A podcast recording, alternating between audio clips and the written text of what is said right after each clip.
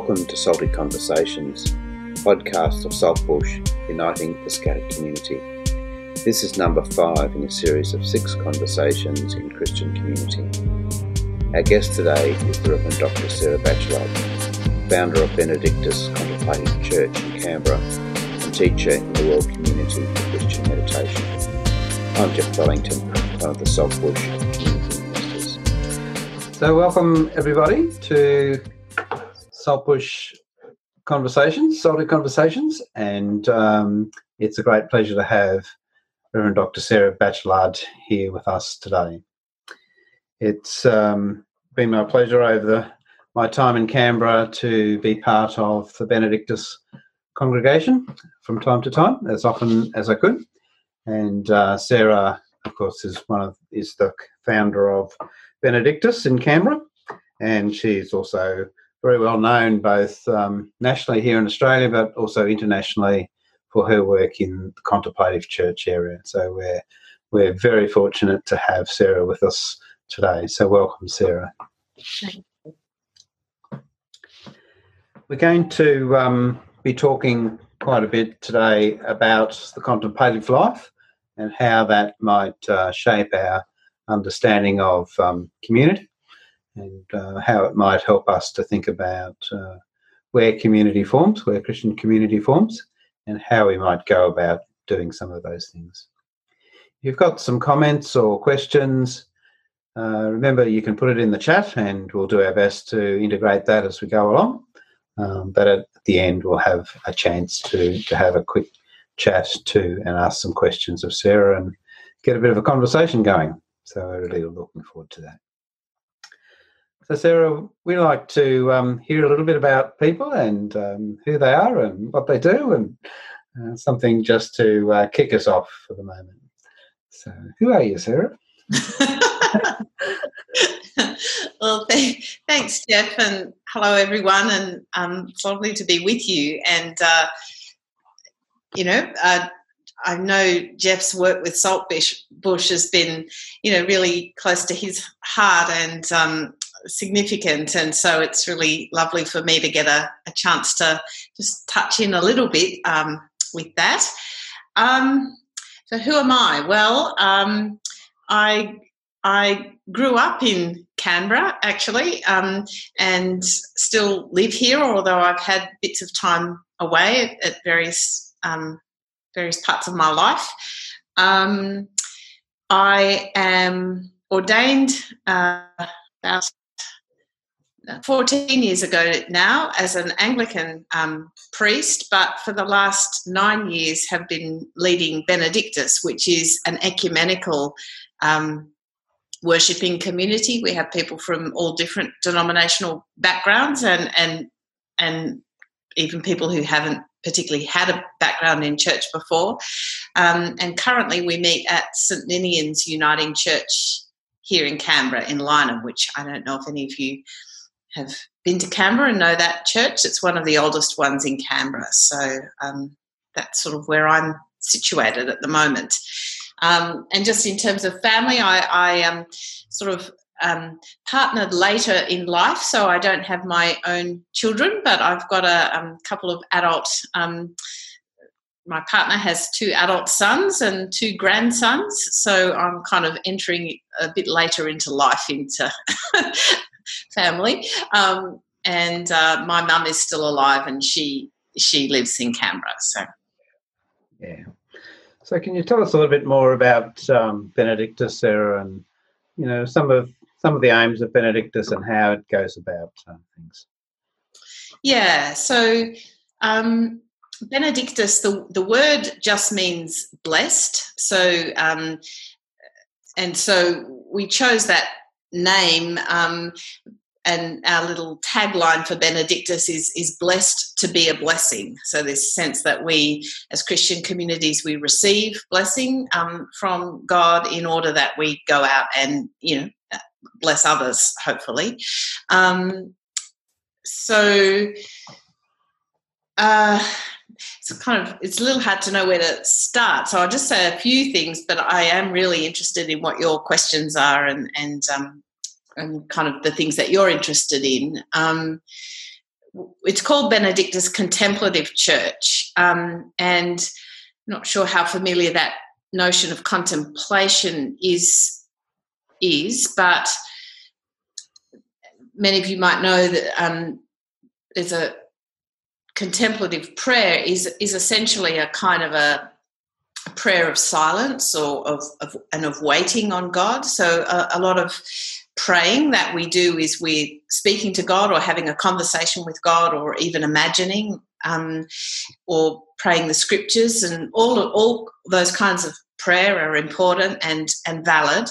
Um, then contemplative prayer is the prayer of listening, really, or of waiting, or of silence. Um, and so it's where we seek not only not to say words, not to speak aloud, but even to come to a bit more silence inside ourselves so so that we're not even thinking um, our own thoughts or worrying our own worries or planning our plans we're we're trying to be really just still silent receptive um, waiting on god is is a phrase and that's been a really profoundly important form of prayer for me. And I know Alison, um, who's here, is also very much a part of that um, kind of practice.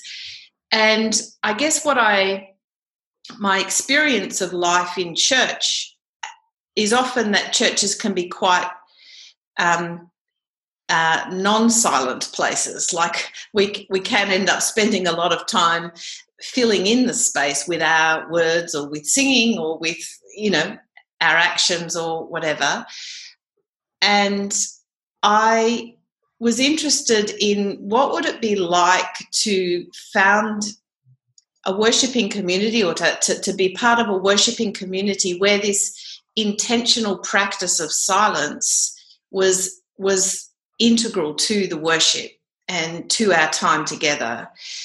And in that space and in that listening that sort of trusting for for um, that, that that that that is a, a deep form of prayer and a transformative form of prayer.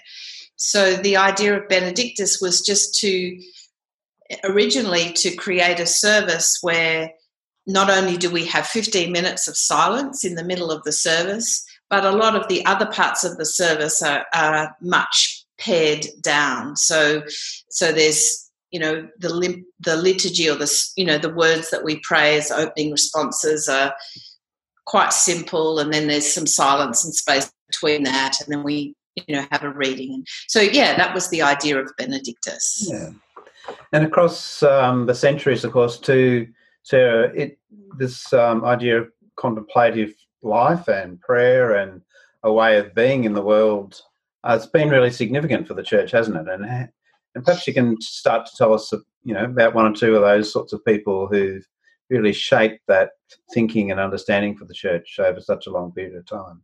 Yeah, so I, I think um, that's exactly right, Jeff. And um, sometimes, I mean, so so part of the the practice of benedictus is like i said this this period of silence which we also call meditation. And people um, we often think that meditation is something that has come from the east you know from buddhist tradition or, or hindu tradition or but it's actually right at the heart of the christian tradition too. It's just that for some reason we we sort of remember about it and then as a church we forget about it and then we oh someone remembers and and then oh we forget it again. And so you can trace it right back to the third and fourth centuries of the um, desert monasticism the egyptian desert but even uh, you can trace it back to the new testament um, and you might remember all those times where it sort of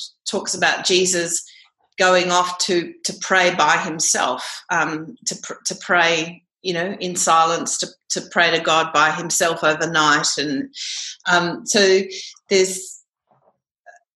And he obviously he still went to the synagogue. He still engaged in other kinds of public worship, but he also had this practice of of the prayer of solitude and and and silence. And then so that becomes very much a feature of monastic prayer, especially early on, the desert monastic tradition, where there are a lot of hermits um, sort of sitting in their cells um, praying praying without ceasing um, was their was their aim. Um, and then yeah through the centuries as i said especially in the western christian tradition it's interesting that eastern orthodox tradition seems to have kept alive a, a general practice of contemplation a bit better than the western christian tradition has done but some of you might have heard of there's a book that was written in the 14th century by an English monk called The Cloud of Unknowing, and that's a that's really a, a, a treatise on on this form of prayer, this contemplative prayer. Um, comes up again in some of the other major major teachers, and then I guess particular um, community of um, Christian contemplation that I've been involved with, and Alison too, the World Community for Christian Meditation, it traces its roots back to that early desert tradition, um, but rediscovered and and um, kind of given renewed impetus um, by someone who's called John Main, and he was a Benedictine monk, um, writing in the 1970s and 80s. So, what got you interested um, in this, Sarah? Where did where did all that um, influence come from? Yeah, well, I guess for me, where it came from is so I grew up in the Anglican Church. Um, not, I wasn't, a, didn't have a particularly religious family or upbringing, but I was always drawn to, you know, to something and and and went and uh, but I, and and that was very significant for me in my teenage years and my early twenties. But part of what I struggled with was to to really feel like I was on the inside of faith, to to really feel like it came alive for me. So, you know, we would say certain words or certain things would be said, and, and I would struggle to feel like, yeah, I know that, or I, I, I you know, I, I, get that. I wanted to have faith, but but it was like I was just trying really hard. um, and I guess, yeah, I guess a part of what I wanted was an ex- experience, not in the sense of some you know bells and whistles kind of experience, but just a, a my own, a felt sense, a felt knowledge. Um, and I really struggled with that. And, and in the end, I, I actually left the church for about 10 years because I, I felt like I, nothing happened. I couldn't, I couldn't get there. And it was just, I couldn't, it was like, oh, well, I tried hard, but God didn't show up. And so, um, and uh, for me, for me, what the way of contemplation or this silent prayer meant was that at a time when I just didn't know what I believed or whether I could believe or what was true, I, I felt like it, it would be terrible to give your life to something that wasn't true. so at a, at a time when I, I, I didn't know if it was true, um, I didn't know how to pray, what words you could say that had any integrity but I could be still and I could be silent and I could just shut up inside myself and stop thinking and or at least try a bit to stop thinking and to trust that if God really is God and and if it is real and if there is a truth to this that if I just get myself a little bit more out of the way I might touch that, or it might touch me, or that, that, that something might open up and reveal itself. So, really, what drew me to it was the fact that I wasn't thinking about it because I couldn't trust my own thinking, I guess, and my own feeling. So, this idea, I, I just, I'll just show up and I'll see what happens. Yeah, yeah.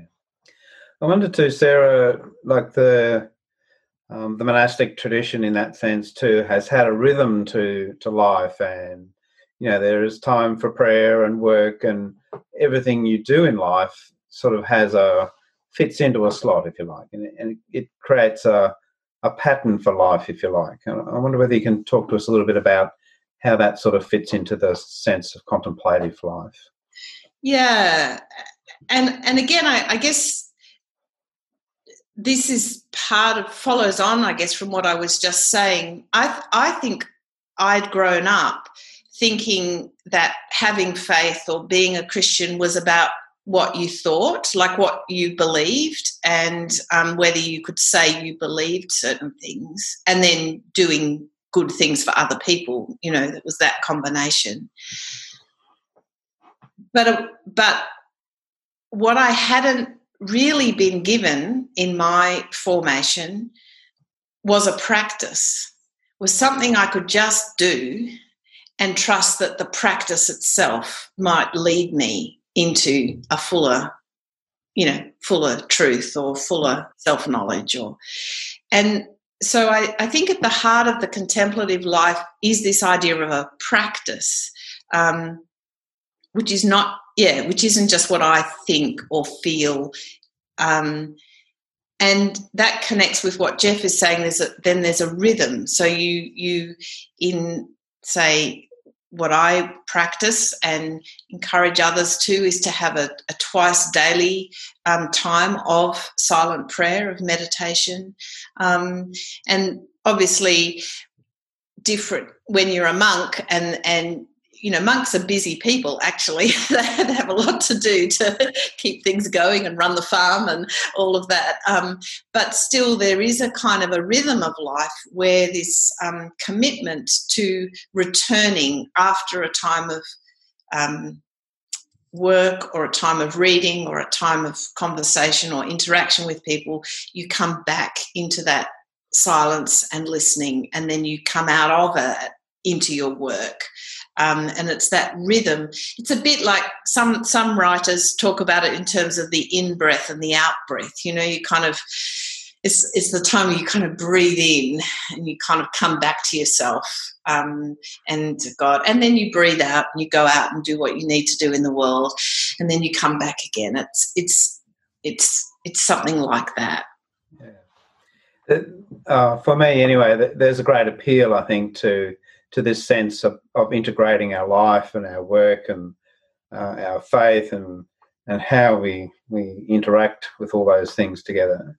Um, that the contemplative life is very appealing in that sense, and I think I, I think that that's one reason why the new monastic sort of movement's actually gaining traction again at the moment. Um, as uh, particularly in the West, we've we've you know we've had this dualistic sort of mind about well you know faith and uh, stuff's over here in the personal sphere and the public life is somewhere else. And that the two things mm. don't quite meet up together. Yeah.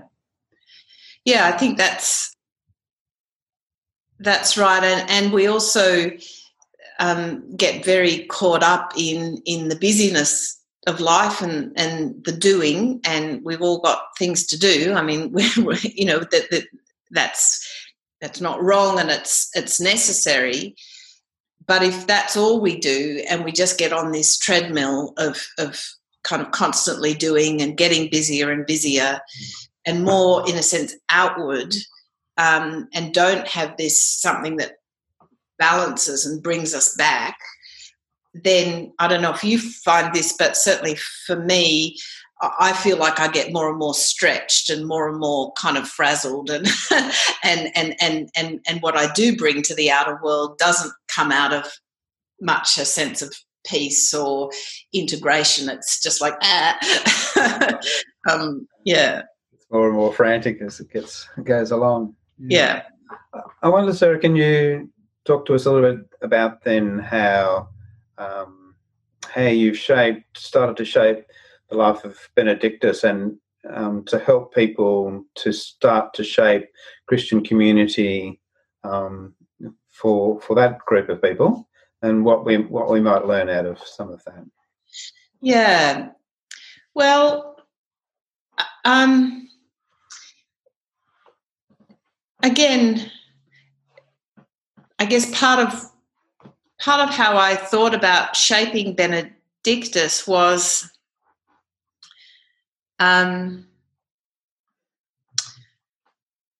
trying to to offer something that that was a practice and that did actually was a practice that if you did it over time and faithfully would lead you into um, deeper into a relationship with god deeper into relationship with yourself um, and so at the heart of the the worship service of benedictus is this is this silence is this spaciousness which is it's not just something we talk about. So it's not we talk about prayer or we talk about contemplation but we actually do it together.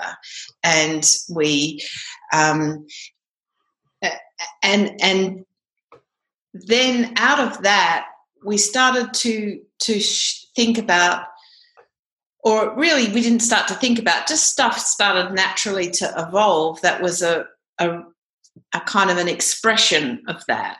So one of the things was I'm, I'm, a little conscious of being scattered in my answer here but anyway um, i guess a couple of things were important to me. One was i was aware that people who come to Benedictus, people who come to church, they've already got lots of commitments. They're already doing stuff in the world. They're already, you know, perhaps contributing to the community in a whole range of ways. My observation of church, quite a bit of the church life that I'd been involved in, was that churches can start to get focused on getting people to do things for the church or or get focused on what are we as the church going to do for mission or to serve the community or whatever. And then people are kind of drawn in in order to, to do that. And that can be beautiful and, and appropriate and you know that could can be um, what people have energy for. I had a sense that many of the people who were drawn to Benedictus initially were already very busy in their lives in the world, already contributing a lot. And we didn't need to add that by adding church sponsored activities. What we needed to do, like our mission, was to actually enable people to come back and have that space, be renewed, um, reconnect with themselves and with God, so as to go out into the work that they were already doing. So, in that sense, to take seriously the vocation of um, the members of the congregation in all different spheres, and to trust that that what we offered was a part of their fulfilling that rather than having us to feel like we were doing a lot as a corporate body. Does that make sense? Um, so that was one of my one one thing, and another element that really shaped how we thought about forming the community. Again, I guess based on my some of my previous experience in church communities, but that sense that it is possible to be part of a church or you know come to a service for most of your life and and not really have been deeply changed or or deeply transformed or um, uh, kind of entered into the, the promise of the gospel you know entered into the, that that peace that integration understanding there is a journey a deepening journey to go on. And i wanted Benedictus to be a place where people could could take that deeper journey could you know there would be opportunities and encouragement to for deepening self-knowledge um, for transformation rather than just being a community which did certain kinds of activities and then we all went away again. So those were two kind of really key building block elements and then out of that we discerned what what we did. Yeah, yeah. And you you um, have um, some things that you talk about, Benedictus's practice of, of hospitality, silence, discernment, reconciliation, and invention. How, how do those those five things actually fit in with what you've just been saying? Yeah, I guess we thought uh, it, it, helps always to to try to distill what what are some of the core um, uh, things that you feel called to, and also that you want to offer. And I all those five things for me are, are real um, um, expressions of a contemplative way of prayer and a contemplative way of life. So, uh, so hospitality means welcoming, welcoming what is. is the heart of hospitality. So it doesn't just mean being nice to the visitor at the who comes to church, although it does mean that. Um, but it, it's also hospitality to ourselves. It's hospitality to the situation we're in. It's hospitality. It's that kind of non-resistance. So a real central part of contemplative life is being able to embrace or seek to embrace the whole of it, and and that's what this mark of hospitality is about for us. Everything is grist for the mill if you're interested in growth and transformation. And and not um and not sorry, Sarah, not not um not being too concerned about having everybody conforming to a particular space or set of beliefs either necessarily. That's right, because I guess it, again that the, the thing that binds us together or the, the heart of us is the practice, and we trust that the practice itself will lead people in their own way and in their own time to deepening, you know, truth, faith, whatever you know, whatever that is. So we don't have to, uh, from the beginning, think, oh well, who who has the who has the right beliefs or who has the right thoughts or you know who's living the right kind of life. It's it's what they're invited into is is a a practice and a community that is itself formed by that practice. So, you know, it, it's, there's a definite culture, I guess, but we're seeking for not to have preconditions about who can enter into that um, and, and, participate in that.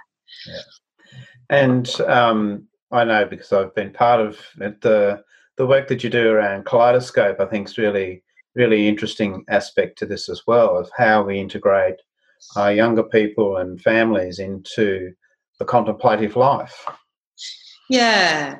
So Kaleidoscope is the name for our um, ch- children's afternoon. It's called a um, contempl- a quiet afternoon for children. So um, this is led uh, by a member of our community who's a primary school age.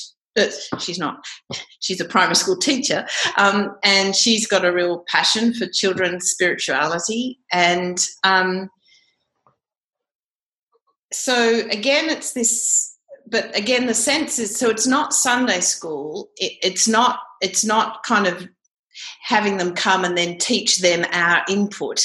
It, it's about inviting them into a certain kind of space where they again discover for themselves um, the peace of God that is within. Um, so kaleidoscope is. Um, you know, it involves a short period of meditation with the children, but it's also involves you know themes uh, which they explore over the course of two and a half hours in an afternoon. Um, you know, the theme for the afternoon might be kindness, and then there might be, you know, a story that, you know, children's story that you know speaks to that theme and then some art activities that they can do. Um, there is the time of silence. There's a gathering circle where they we begin in a gathering circle where they all sit around on their little mats and make candle mats before they meditate and but they might share a thought in response to the story. So again they're being taught how to be hospitable to each other to each other's views um, to themselves.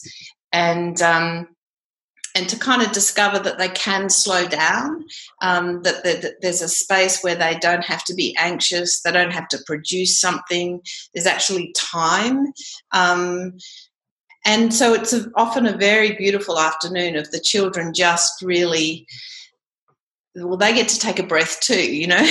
yeah, yeah, because it's not just us adults who lead a very busy life these days. Yeah, a lot of kids, uh, families are, are really flat out, aren't they? And yeah, and part of what I love about it, and I mean, I'm, I'm the genius of this is not at all mine. It's it's Karina who who who you know offered this and leads it beautifully. Um, but part of her vision for Kaleidoscope and the reason that it's for two and a half hours on a Sunday afternoon is that it actually gives families a little bit of space. It creates space for families. So instead of being another activity that they have to drop them off to and then come back within half an hour or an hour to pick them up and make their Sunday afternoon busy, it actually is trying to create a space in the life of a family. So even though the family isn't at Benedictus or isn't themselves doing anything overtly contemplative, it, it has the effect of creating a little bit of space. And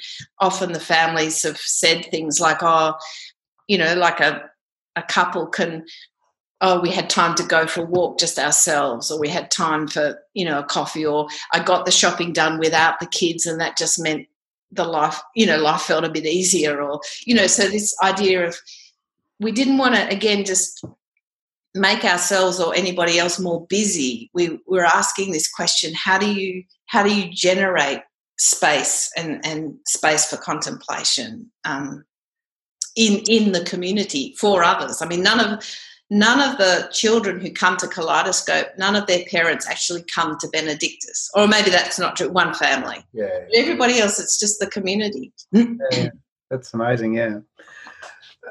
Sarah i wonder I wonder if you can talk to us a little bit about, you know, what the church, for, for many of us, we've grown up in denominational um, church spaces, and um, it's often dominated by the, uh, you know, the the stories of the of that denomination and and the practices of, of that. But and but so much of that is sort of collapsing around us in in some ways. Um, you know, we we struggle to have enough people in our congregations to support a full-time minister. And you know where lots of us are scattered across you know lots of geographic distance and we don't necessarily connect with each other. And so there, there seems um, it seems to me that we're in, a bit of a crisis point for the church in, in one sense in, in that broad sense. How do we how do we start to shape christian community now Hmm. I wonder, I wonder what are the pointers from what you've been talking about and the contemplative life that might start um, for us to start to think in, in, the sense of being the church. How do we hmm. start to start shaping our communities uh, around this idea of a contemplative life? Mm, mm.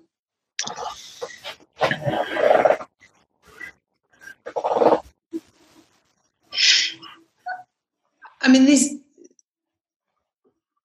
this obviously isn't easy and we all grow up you know loving aspects of our tradition and and again there's a lot you know it's important to honor that and to you know to to kind of honor the the the ancestors if you like. And um i think one of the things about a contemplative practice so and maybe just for those of you who, who may not kind of know what it is like but uh, and it's nothing it's nothing big or mysterious or esoteric at all.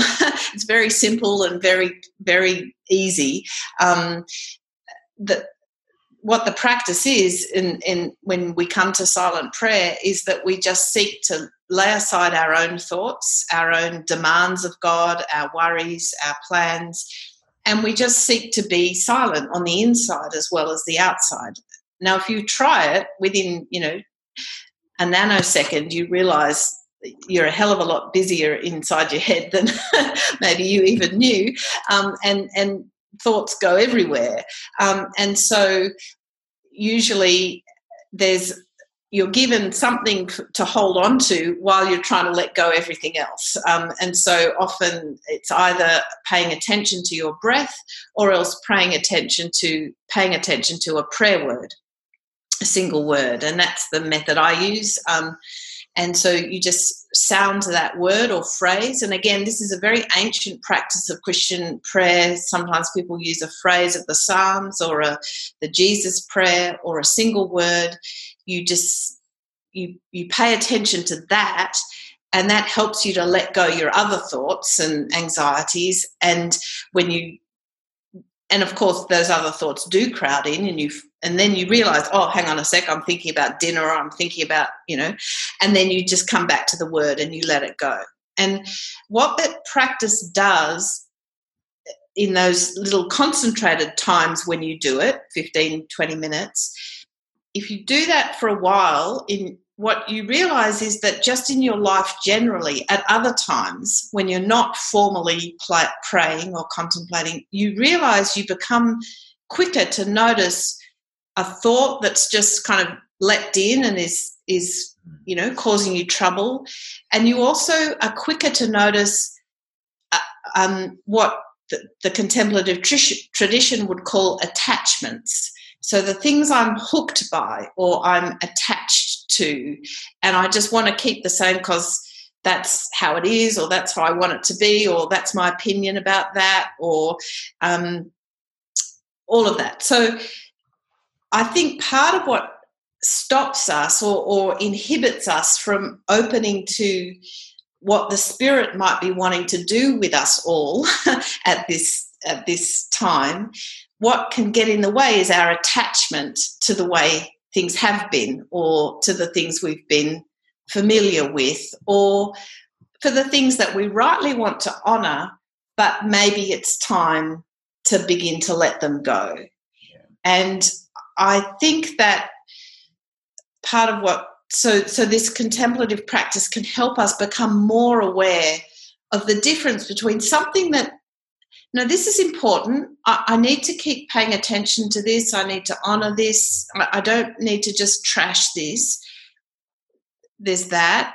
But then there's also, oh, I notice there's part of me that's getting really agitated here, or that's really just, I just want my way here, or I just don't want to change here. And you start to get that flavor of that. And and I think the more as a whole community we start to increase our capacity to to be aware.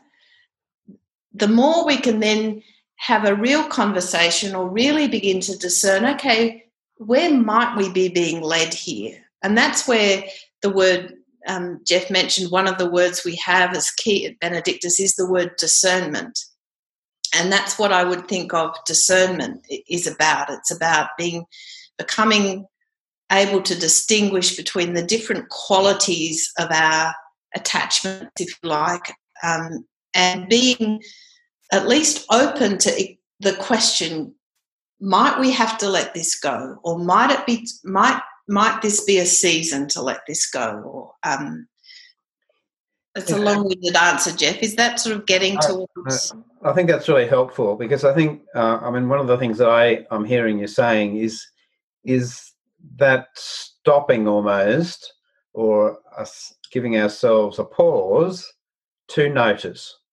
Yeah, our busyness gets in the way so often about you know what what is what is the voice of God actually saying to us within our own being and our own in our own space and our work and our families and our sense yes. of faith and spirituality. Yes.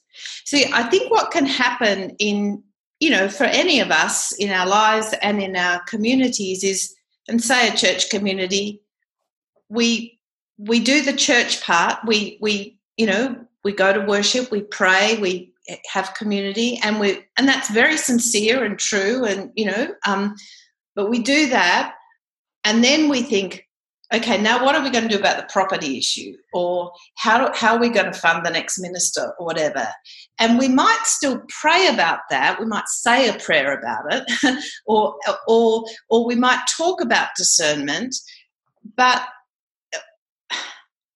but we're actually not at that deeper layer of discernment because um, because again as jeff said there's a little bit of dualism still there's our there's our worship over here, and then there's our parish council meeting over here, which we kind of slap a prayer at the beginning and end of, but really we do it like we do anything else. Um, how do we become people who can listen at that at that deeper level to our own energy, to the the energy of the community, and the and the energy of God? You know, the spirit is energy. Yeah. I hope people are forming some comments and questions here. We've been talking for the best part of three quarters of an hour. Um, and um, I'm really enjoying it, Sarah. I hope you are too, um, and others uh, are getting something out of it. But we really like to hear from you in, in a short few minutes. So uh, get your questions ready. Um, we're looking forward to what you have to say too. Sarah, I wonder if there's some things uh, about the contemplative life you'd like to sort of round round up this little part of it before we start some conversation. Hmm. I guess you know, so I was thinking about you know this afternoon, and and one of the one of the questions that um, I don't know if this jumps ahead too much, Jeff, but the, the question about, you know, we're now in 2030, um, what have we done in 2020 hmm. for the, is that something I could have a go at yeah, now? Yeah, yeah, please, yeah. So, so Jeff and I had a little, um, you know, back and forth about what we might talk about, and and so there's this this little um, question was imagine we're now in 2030 and COVID 19 is a thing of the past. The church has grown and changed over that time. What steps would the church have taken back in 2020 to create a Christian community? Um, I thought about that, was thinking about that, and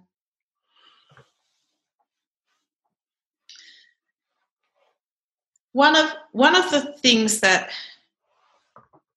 strikes me as as desperately needed in our world is is really the core mission of the church, which is a, a, a space, a, a, place, and an awareness of of what I call a third space. So so much of our world is at the moment especially is very polarized. It's very you know black and white or us and them or different factions. And um, we're really struggling to create and hold spaces where beyond just people's opinions or they're left or they're right or they're conservative or they're liberal or you know whatever the labels are just to meet as you know as human beings, um, all of all of us, you know, invited to be here, all of us um, having something to offer, and without that being all Pollyannaish, because it isn't. There's a lot of you know um, malformation and and and kind of um, people very damaged in the world. But but what's what's a space where healing can happen, where where real conversation can happen, where where the possibility of growing growing in some sense of a common life could happen. Seems to me that's pretty core to what the church is about. Um, historically, of course, we've just fallen into the same kinds of dynamics. We have set up different denominations which have been in competition with each other, or we've, you know, we've we have set up our own versions of that kind of difference. With the collapse of, as Jeff said, the denominational kind of structures, with the uh, it seems to me we we have a real opportunity and, and call to explore what is, what would it mean to be a people who are seeking to offer that kind of a, a, a, space which would be such a gift to the wider world and that would cross denominations and even cross faiths and cross between faith and no faith because we don't have to you know we're not being defensive about any of it. And again it seems to me that contemplative practice is really part of what enables that way of being that unthreatened hospitable way of being. and that's I guess that's what energizes me about who the church is to be for the world. Uh, it's not about us shoring up our um, existence, but it's about it's about living out of the truth of the kingdom, kind of now. Yeah. Thanks, Sarah. That's that's that's that's wonderful. Got a couple of questions on on the chat side. So George and Kay asked about non-resistance in relation to hospitality. Can you say a little bit more about that? Yeah, this is a it's a great question, and it's a hell of a lot harder in practice than in theory, um, in many respects. Um,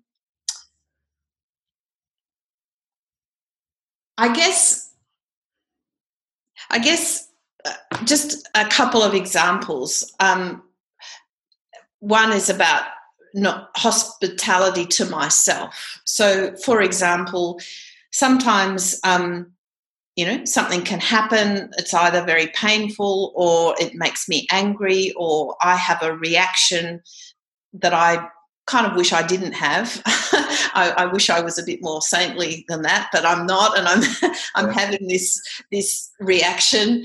Um, so one option is to you know beat that reaction away and say, "Oh, bad! I shouldn't be having that reaction. I should be a better person. I should," you know, that that kind of conversation. Uh, to be hospitable to it is to say, "Oh, okay, well, here you are, this reaction. Um, let me." Um, I don't have to, you know, I can't, I still wish I wasn't that person. I still wish I, I hadn't had it, but there you go. Here I am. I'm, and somehow in the, in the, not just putting up with it, but the kind of the welcoming of it, the kind of acknowledgement of it, it then becomes something I can say, okay, how am I going to respond? Which isn't just either to react out of my reaction to the other person but it's also not to just suppress it or beat myself up for it. It's it's a more holistic kind of thing. And so so it's that getting past that initial resistance that i had to myself i guess. And then you can extrapolate that thinking about other people. You know someone someone says something that you know offends you a bit or hurts you a bit or um, someone does come to the community who you find difficult or who is annoying or whatever and you just okay i'm aware i've had that reaction um, i'm trying to welcome that reaction and also make space make space in myself for that person yep. it doesn't mean being a doormat it's not that you let yourself just be trampled on by you know by what anybody does but even when you need to speak against something or or kind of put a counter view or um, even when you do that when it comes out of that more spacious place that's different than when it comes out of that reactive um, space. So that's that's what i mean by kind of non-resistance in relation to hospitality. Does that does that make some sense um, perhaps um, Georgia Kay might like to respond to that, but we, we do have some, some other questions as well. So Sarah and I actually had a quick conversation just before everybody arrived about uh, what's happening post COVID nineteen and getting back together again. Um, mm. Sarah and I sort of uh, agreed about not rushing um, to get there in a hurry. I don't know whether yeah. you want to say anything more about that. Yeah, well, I I, I guess um, and I realise it's different in different congregations, um, partly depending on people's facility with online things. Um, Benedictus, we've had our weekly service on Zoom, and that's worked quite well. Um, and so, because, as you know, the getting back together is pretty onerous in terms of the cleaning and, and monitoring how many people come and measuring your space and all of that. Um, and here in Canberra, as you and, and our our Benedictus service happens on a Saturday evening at 6 p.m. on a Saturday evening. So during winter, it's dark and it's cold, and I think people are just as happy to do church from their living rooms through July, August. So I think my sense is we won't resume face to face for the main worship until spring. Yeah. Um, some of our smaller groups we will resume, you know, face to face earlier. Um, there are some people in the community who who would wish we would come back earlier that you know who, who don't like the zoom but i think overall that's that's what we'll do yeah. but I, but for example neil um, who my partner who is here at st ninian's which is this um, uniting church with a much older congregation who who mostly they haven't been doing Zoom services um, because the technology is a bit tricky. Um, they are going to resume earlier, so they'll resume in July. Yeah, okay. is the plan. Thanks, Sarah. That's that's helpful, and then which leads us quite nicely into Alison's uh, uh, question about extroversion and meditation and silence. And some of us, unlike me, are uh, extroverts. And what do you what do you talk to people about that sort of space? Yeah, I, I think um,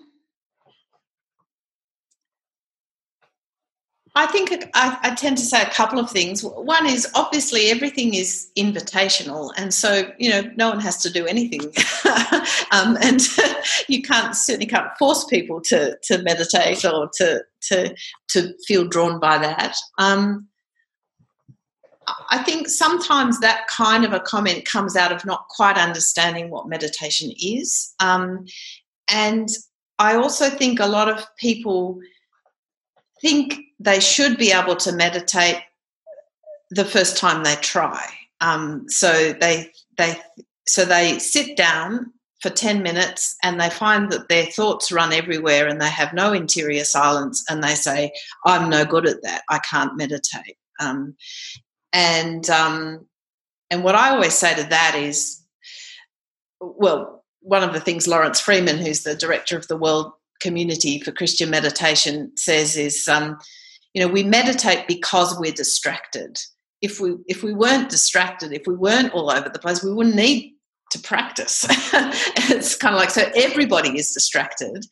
Everybody spends most of their time with their thoughts running around. Um, and I sometimes use the analogy of, of going to a gym. Like nobody walks into a gym for the first time in their life and kind of tries to lift up the heaviest dumbbell and then says, "Oh, I'm I'm hopeless. I can't do this." Um, I think, well, no, I need to practice. I need. Uh, it is a practice, and you know that's what it means. You you can only. it, it, it, no one can just do it. Um, so so then the question is, I guess so it's partly it's about reassuring people they haven't failed because everyone we're in a, such an evaluative culture everyone evaluates themselves and thinks they've failed and and just to know that actually we've all we're all failing all the time at it is kind of reassuring um, but then i guess the question is well why would you bother then you know why why why would you what would draw you to put in the practice? Why would you lift up that dumbbell? um, and I guess that's, you know, part of that's just about maybe sharing a bit what it's like for you or, or maybe why they might, you know, what, what drew them to it in the first place or does anything draw them to it or do they just feel repelled by it? In which case, well, maybe it's not for them at this time but often people come back to it at another time you know so again it's a it's a time of life thing as well i think so friends. Um, have you got some more questions and comments you'd like to um, uh, ask for for us all to have a think about and respond? Well i haven't got a question as such jeff. That's okay. But i've got a comment um, in that i agree totally in what Sarah is saying. Um, we've had a what we call our centering prayer meeting mm. every month uh, until COVID for the last four or five years, and we practiced within the meeting how we would actually do the centering prayer. We had 30 seconds and then a minute, then two minutes, then three minutes, and went away and practiced and came back the next month. Um, and it, it really was hard work, Mm. but we did it. But there are only four of us left. Everybody else dispersed. Um, and it, it's really sad because we, I, f- I find it difficult to get other people interested Mm. and I don't know what we can do to to make them interest. I don't mean make them in inverted commas, but you know, to allow them to come into the meeting and not feel difficult or different because they haven't practiced. Mm. They haven't. They don't know what this this prayer is. And we had all written instructions, and you know, I was prepared, and so was the minister at the time, prepared to go out and talk to them about it. Um, but we're still left with the four. Now, since COVID 19 lockdown, there's only really been wa- two, two meetings, and that's with a friend in the village that I live in um, and myself Mm. uh, twice Mm. because the others couldn't come because their other commitments had already taken over Mm. and they couldn't come anyway because of the, the lockdown. Mm. Um, so I'm struggling a bit knowing what to do post COVID, Mm. this particular meeting, Mm. because I agree, I think it should be in the service because our services are really, really busy. Um, and as soon as somebody says we're going to be silent for a minute, everybody starts chattering. and you sort of think, no, that isn't what was meant. It was meant a minute's silence. Um, I even tried it with the SRE groups that I had, and they were brilliant, Yes. you know, because of children's spirituality. They were really good. And eventually they got the message that if they sat for a minute and were quiet and thought about things very quietly and peacefully, then we got on with the lesson. Otherwise, it just staggered it for them. Yeah. But, but yes, I agree. It's it's very hard, and I'm finding it difficult now Mm. um, because of the break that we've had, and and I've had lots of health issues in the last twelve months. So that's not been um, that's not been conducive Yeah. uh, to me getting out and about. Yes, yeah. Look, I, I- I think, um, I think it is Judith, something that um,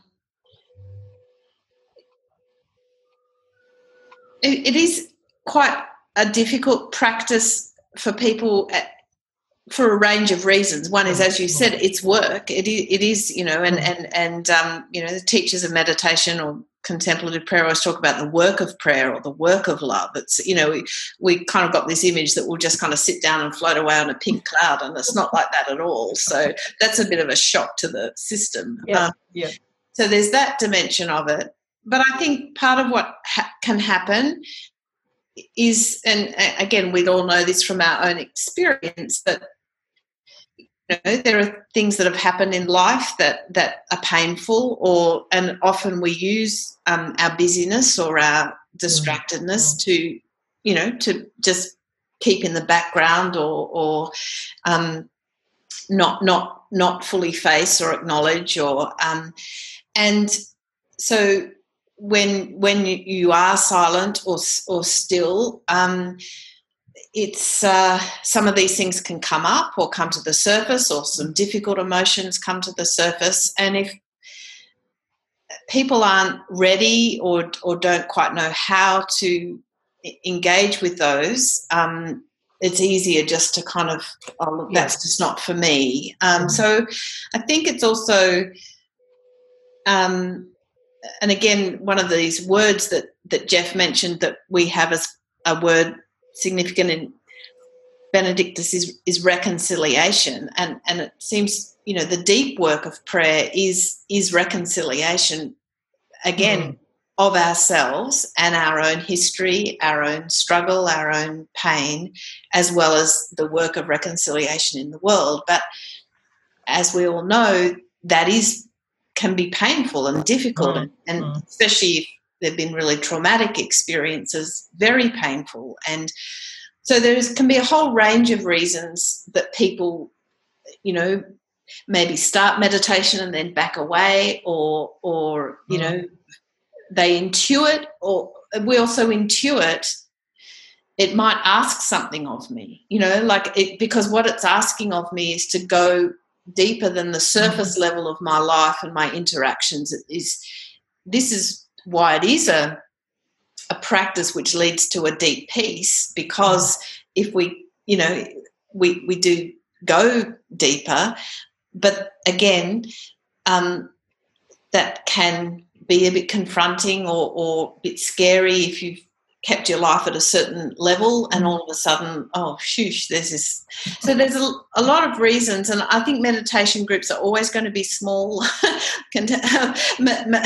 Um, the, the, monastic tradition never thought everyone was going to be a monk you know like it's always a, but but there's something about it in the ecology of the whole that still matters. Mm. and i think even even when it's a small group uh, as part of a bigger congregation or part of a village, you're doing some work there that actually is an important part of the ecology of the whole, even if it never gets very big. Mm. Um, Sarah, yeah. uh, Sarah, can I come in there?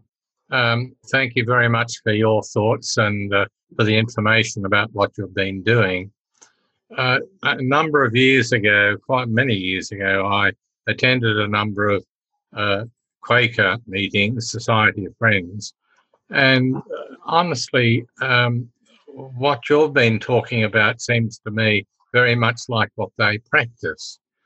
Uh, is there something different that you do, um, or are you just being a Quaker at the moment? Um, it's a great question, Russ. Thank you. Um, it is different. Um,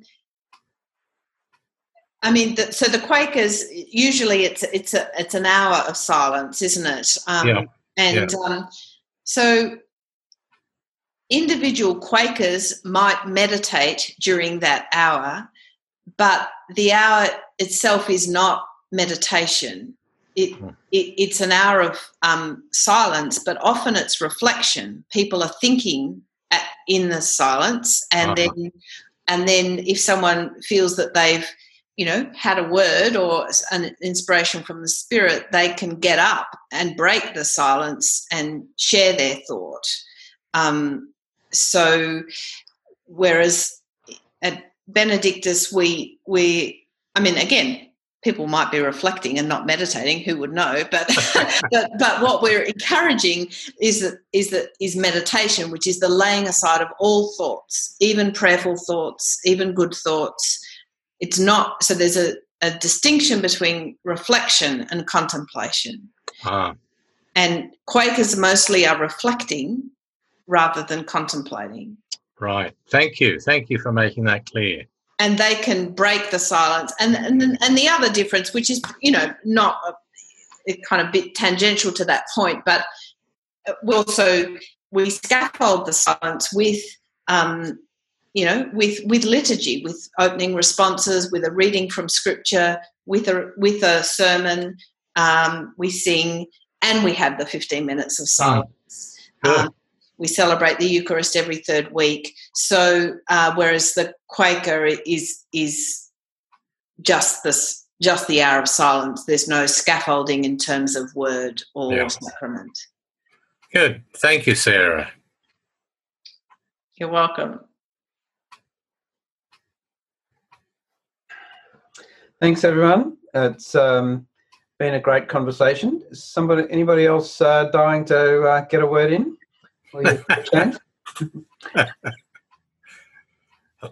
There's a couple of um, things on the chat. Um, Something you'd like to respond to?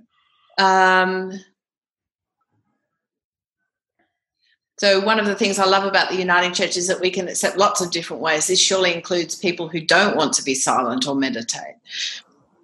Um, yeah, and I, I guess part of the different different um, denomination or you know different ecclesial expressions do offer different things. And again it's important that there be a, an ecology a, a, you know a, a, range of things. Um, and you know i guess there would be people who come to benedictus who um, they kind of feel like oh actually this isn't for me like 15 minutes of silence in the middle of every service is just you know that's just kind of too much for me. Um, but then there are other places that people can go, um, as you say, that don't have that. So I think that question um, from me was more about so often um, retreats and things that we organise as the Uniting Church doesn't offer a choice.